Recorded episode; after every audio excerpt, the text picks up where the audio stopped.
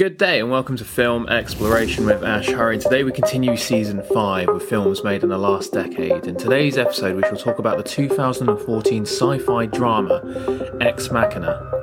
Written and directed by Alex Garland and starring Oscar Isaac, Dominic Gleeson, and Alicia Vikander. So, if you know who Alex Garland is, this film would certainly have piqued your interest. This is his first film, his debut. By trade, Alex Garland is known as an author. He famously wrote the novel The Beach with Danny Boyle, made into a film of Leonardo DiCaprio. And he must have got on with Danny Boyle because he then wrote Sunshine and the classic 28 Days Later too. So everyone knew who he was and was quite excited to see what kind of film he would try or do, visually speaking, of course, plot wise as well, especially with a somewhat ominous title as Ex Machina. Now, Ex Machina derives from the Latin phrase Deus Ex Machina, means literally a god from the machines, and it's a phrase that originated in Greek tragedy performances where the actor would be playing a, uh, they would be playing God basically, and they would come down on the machine from up above throughout the midway of the play or um, performance and solve the protagonist's problem, which usually would end in a happy ending for the play and for the characters as well. The title of the movie or phrase is actually only seen once throughout the entire film, and that's on Caleb's desktop computer right at the beginning of the movie. Other than that, it's never seen or mentioned in the film, simply serving as an ambiguous title for you as the audience to make assumptions or connections for later on in the film. Now, if you knew what it meant, um, then you'd see where the film is perhaps going with some twists and turns along the way. If you didn't know what it meant, then don't worry too much because the film opens up with what it's trying to do quite quickly. There's no messing around. There isn't that many characters to build up or get to know. We mainly focus on three characters throughout the whole movie, and that's what it that's that's the whole movie. And it's set in an isolated place, so you don't have to worry about different locations. Which I think it was set in Norway, but I don't think the location is specified in the movie, nor really relevant just the idea of it being isolated is the key thing to take away here, which we understand from the dialogue right away, where Caleb asks, How long till we get to his estate? And the pilot answers, Well, we've been flying over his estate for the last two hours. So there's clearly, you know, there's a question we already have from the get go of how isolated this is and why it's so isolated. If you haven't seen Ex Machina, um, I'll quickly run through the generic plot of the movie, but my assumptions are that you've seen it if you're listening to this podcast. So early on, we are opened up with Caleb, who is this young computer programmer, hinted that he's quite good from his complexion, his appearance, and just general uh, smart assumption based on the stereotypical computer tech guy. And he seems quite introvert but isn't afraid to speak up. And he works for the uh, the world's largest company in the world, the equivalent to Google, I guess. And he wins this contest to spend a week in the mountains with the CEO of the company, where he has a home um, in this isolated place that we uh, I was talking about. And it's in the middle of nowhere, surrounded by um, you know beautiful landscape, waterfalls, lakes, uh, just greenery. However, when Caleb arrives, who by the way is played by the amazing Dominic Gleeson, he finds out that he's there for another reason to take part in this ambiguous and yet intriguing experiment in where he must come face to face with a true artificial intelligence, which is in the shape of a beautiful woman played by Alicia Vikander. Now, the CEO, uh, Nathan, played by the very stimulating Oscar Isaac, choosing to play his character as a cross between Bobby Fischer and Stanley Kubrick. The intensity and laid backness of his character merges into a very elusive character. And the way Oscar plays it, it's not very hard to imagine that this guy is a genius, but also a very regular guy at the same time. The beard that he sports in this movie is most likely a nod to Stanley Kubrick. Now, he's very welcoming and with open arms, but of course, not all is what it seems. He's practically the total opposite of what Caleb is. And with this backdrop of this eerie yet tranquil location of this natural environment, you know, the waterfalls, mountains surrounding this metallic silver building, which we learn isn't just a house but a research center, which when juxtaposed together seems quite futuristic and it gives this movie another edge to the relationships of the characters and the way they interact with each other. The AI, uh, robot is called Ava, and thus the movie unfolds in this relationship between all three characters and the themes of trust, ethics, and more importantly, the idea and how far we can stretch this idea of technology to it being real. Alex Garland said the movie is set in a world that is 10 minutes into the future, meaning that people would be shocked to hear that Apple had released a functioning AI, but at the same time, it also wouldn't surprise them. And while I'm on the characters of the movie, notice how their names are all biblical Nathan, Caleb, and Ava. Ava is a form of Eve, the first woman on Earth, which of course represents the first of her kind to be created. Ava, which I learnt the other day, is also a nod to Ada, daughter of a romantic poet Lord Byron, whose work with Charles Babbage and his analytical engine in the 1840s led to her recognition by many as the first computer programmer, which somewhat represents her character as being the first or main computer in this film. Nathan was a prophet on the court of David, and Caleb in the Bible was a spy sent by Moses to evaluate the promised land. And this sort of represents the Turing test that Nathan has selected him for in terms of evolving Nathan's creation to its final stage. The etymology is also quite revealing too. The name Ava comes from the word root K, which means alive, or Kava, meaning to experience living. And the whole purpose of her desire is experience, her experience to be human, to live, to feel. Nathan comes from the Hebrew word which means gave. And this, of course, reflects the idea that he gave the world AI. He gave life to Ava. And Caleb has two meanings depending on which one you connote to, but it doesn't really matter because they share one similar trait, which is loyalty. Caleb actually means wholehearted or dog. His loyalty to Ava proves to be the mind of an ethical, correct man. Also, Kyoko um, means strength or security in Japanese, which also can, you know, have various meanings throughout the movie as she endures the negativity of Nathan and ends up being a part of uh, Ava's sort of freedom as well. Also, we later find out that Ava wasn't the first one to be made, it was in fact Lily, and the name is a reference to Lilith, who was the name of the first woman on Earth before Eve was made. Or in this movie, Ava was made, both names meaning or deriving from the biblical name, and in the same order too. In Jewish folklore, actually, Lilith was Adam's wife, but she left him because she refused to serve him, and thus God created Eve, which, if we catch on to these names and their origins, we start to paint a picture of Nathan's character and those around him. The movie really just focuses on these three characters in this remote location and the relationship between all three of them and the variations of the relationship between two of them. And we're not quite known of the intentions or authenticity of any of the relationships right away, but as the movie unfolds in this mundane yet captivating way, we are taken into this world of deception and morality. Caleb is asked early on, does he know what the Turing test is, which seems to be why he is here, and thus knowing what it is makes the correct assumption and figuring out right away at the start why Nathan has actually asked him to this research facility or to spend a week with him. So the Turing test, in case you're not familiar with it, which was originally named the Imitation Game, which you might have guessed if you've seen the Benedict Cumberbatch movie, but what it's designed to do is to determine whether the artificial intelligence can think or have the capability to think like a human being by asking a series of questions. In layman terms, can the computer think like a human?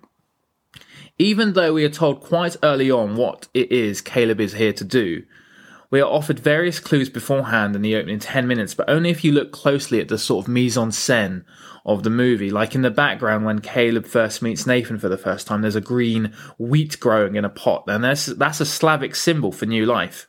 Maybe also indicating where they are in the world right now.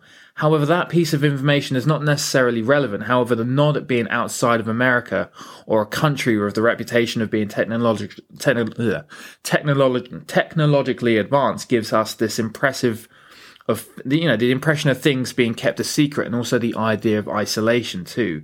These little clues are dotted around the movie, which acts as a double meaning. Seeming films tend to do this on the offset, but also because Caleb's reason for being here seems quite you know, highly convenient and quite also mysterious at the same time. We don't fully know the whole story yet. Something seems to be off. And the irony is, we're assuming we have full transparency at the start with the reason of him being there being the Turing test, which turns out to be correct. But then the reason is hidden in layers and layers and somewhat more enigmatic. I mean, the you know the card that opens some doors and doesn't for others sort of foreshadows the whole reason of this thought process. Something caleb knows about his journey and others don't. It's the same principle of the audience. We're invited to know why we are here and yet there seems to be secrets or backgrounds that may be relevant to us. Some we're invited to see and some we're invited to not like caleb's key card. He idealizes this man and this idea of being or, or this idea of ai being a reality you know, slightly typical nerd or computer geek fantasizing about time travel. This guy loves the idea of AI. But as we go deeper into the film, this nerdy fanboy persona starts to turn into something more pers- uh, personal and in fact makes him more defensive rather than sugarcoating it for Nathan. And this is simply because of his sense and, you know, the sessions of intimidation, both from Nathan and from Ava. With each session, we are shown the number of sessions uh, Caleb has with Ava displayed on screen. And with the last one at the end, session 7 appears on the screen like it has done with the previous six interactions between Caleb and Ava. However, at the end, Nathan is dead at this point, so this film may be suggesting that Ava was the one testing both Nathan and Caleb rather than the other way round. Also, notice at the end she's only wearing white, the very overused symbolism of purity and innocence, which in a way is slightly ironic since she manipulates her way out of isolation and into this new world. So her very introduction of existence starts with something rather unethical, which conflicts us as you know as the audience, no matter how we feel about Ava before that. If she was a prisoner or simply just a possession of audience uh, of of Nathan, which by law she is. And in that essence, we, the audience, have to determine if she truly has consciousness by the Turing test that Caleb did. However, we don't quite know the result of it. It's up to us now to decide. For pretty much all of the movie, the movie sets up Ava as quite mysterious and in a fashion a prisoner, with the iconography of these key cards, alarms, and this place of complete isolation like Alcatraz, or most pres- uh, prisons in a deserted area.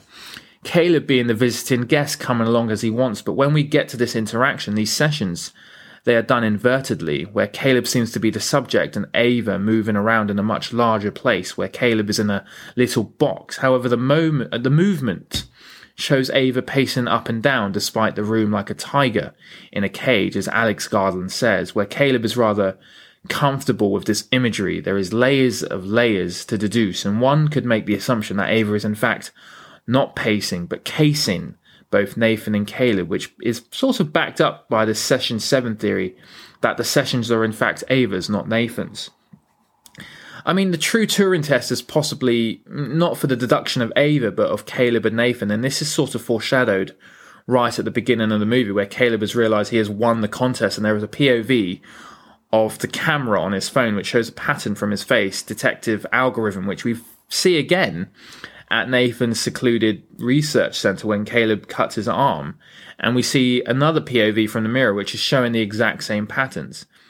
And speaking of patterns as well, this film bears a very similar plot pattern to that of The Tempest by William Shakespeare. I mean, the three main characters in this movie pretty much have traits of the three main characters in The Tempest. For for instance, uh, Nathan is a powerful, manipulative inventor who lives in a remote resort, exactly like Prospero in The Tempest, who's a powerful magician who lives on a remote island who has manipulated events and characters for his liking. I mean, then you have Nathan, who's a computer programmer and artificial intelligence pioneer, but he's not a magician. His parallel to Prospero are not to sort of Arthur C. Clarke's famous dictum that any sufficient advanced technology is indistinguishably from magic, which is quite interesting. And of course, Ava is similar to Miranda in The Tempest, Prospero's daughter. Both Miranda and Ava were created by Pos- uh, Prospero or Nathan, and neither has been exposed to experiences or people outside of their respective confines. Now, Caleb is equivalent to Ferdinand in both the play and the movie. The Prospero character of the Nathan character contrives to bring Caleb or Fernando or Ferna- uh, Ferdinand to his isolation and remote home. And in both cases, the character falls in love with the Prospero character's daughter, or in this case, the AI in Ava. I mean, you can also draw parallels from this movie to Frankenstein. I mean, at one point, Nathan tells Caleb it's Promethean. Now, Prometheus was the Greek titan that stole fire from the gods and derived it to humanity. This incurred the wrath of the gods, for which he was chained to a rock and had his liver pecked out by an eagle every morning. I mean, Nathan also metaphorically stole something from the god, the gift of creation, and routinely punishes his own liver by drinking heavily most evenings. Kyoko and Ava subsequently finished the job at the end of the movie. I mean, the link from this Frankenstein, from this to Frankenstein is that the alternate title for Frankenstein, which many, which Mary Shelley wrote, and many might not know this, but the original title for Frankenstein was The Modern Prometheus. And also, the film conclude, the, the film's end in the conclusion further draws a stronger parallel to Mary Shelley's Neville because the, um, the creator, like Frankenstein, is defeated by his own creation. And also Ava resembling herself from paths of her own synthetics, just like Frankenstein. So, the movie is a very interesting one. A movie it wasn't as successful as many would imagine. It was very it was distributed very lightly, But nonetheless, the film was critically acclaimed with the highest of honors, with almost every review saying it was fantastic, it was amazing, it was a fantastic debut for Alex Garland. The budget was only $15 million and it barely doubled that at the box office. It did, however, get two, uh, two nominations at the Oscars, one for Alex Garland for Best Screenplay and one for Special Effects, which that one specifically caused quite a stir because it ended up winning the Oscar for it. It was considerably an upset at the Academy, as most predicted Star Wars: A Force Awakens would win that award, and the unknown reason that it didn't. Any of the other three would have snuck it. Now, if Star Wars didn't win it, people would have guessed that the other three would have won it. But Ex Machina was the one they thought would not have won it. Now, the other three was The Martian, The Revenant, and Mad Max but no one would have guessed Ex Machina would have beaten all four to win the award. It's the lowest grossing Oscar winning movie to win the best visual effects since 1998, which I think When Dreams May Come won that year. Many a guess the reason why it may have won that award is because of the support of the acting wing of the Academy, given the performance centric nature of the visual effects. So the visual effects exist with the acting, whereas the others emerge with the impact, simply a backdrop to the movie or an action sequence. So that's why people thought Ex Machina won that award. The film exists today as a masterpiece and a riveting debut for Alex Garland. It's truly a unique and modern unraveling of a story that challenges what it is to be human and the difference between mora- morally wrong and ethically wrong. Alicia Vikander basically made a name for herself in this movie and has gone on to play Lara Croft in Tomb Raider amongst winning an Oscar in The Danish Girl, so she was highly recognized as an up and coming gifted actor. She calls this movie her favorite of all of the ones she's done so far. It's weird because she's Swedish and Sweden never showed this film in cinemas. It's simply down to the distribution and the money, but turns out this jump started her career. And Sweden should be proud of this Swedish actor, Alicia Vikander so many links in this movie. Like she's married to Michael, uh, Michael Fassbender, and he's also played a robot in or an android in Prometheus, which is mentioned in the film, as I explained before. Um, if I mean, if you want to play Six Degrees here, he's been in a film with um, Dominic Gleeson called Frank, and also Oscar Isaac um, in X Men uh, Apocalypse. So there's a connection there. Dominic Gleeson and Oscar Isaac have starred together before in the Star Wars movie, which was conveniently the film that Ex Machina beat at the Special Effects Award. And interestingly enough, in that movie, the roles are reversed. Uh, Oscar Isaac is the protagonist, and Dominic Gleeson is the villain. Uh, also, Dominic Gleeson has played a synthetic human in the Black Mirrors episode, Be Right Back, so it's an interesting thing to dig into there. I mean, yeah, there's links in all movies. I guess everyone's linked to everyone. That's why the Six Degrees game is quite interesting. But the ending of the film further suggests the real reason behind the title of the movie. The Latin phrase is not ex machina, is deus ex machina, meaning that it's not about the creators, the humans who think they can control power. It's simply about the power of the unthinking process itself, a machine without a god. And this this is sort of confirmed by the ending of the movie. But look, that's all I have time for with Ex Machina. Truly a great piece of filmmaking with a debut director, and one I believe is the benchmark in the sci fi AI genre. So please subscribe to me on Google, iTunes, and of course Spotify. And I'm also on Instagram, Film Exploration AH, all lowercase, all one word. And thank you again for listening to Film Exploration with Ash Hurry.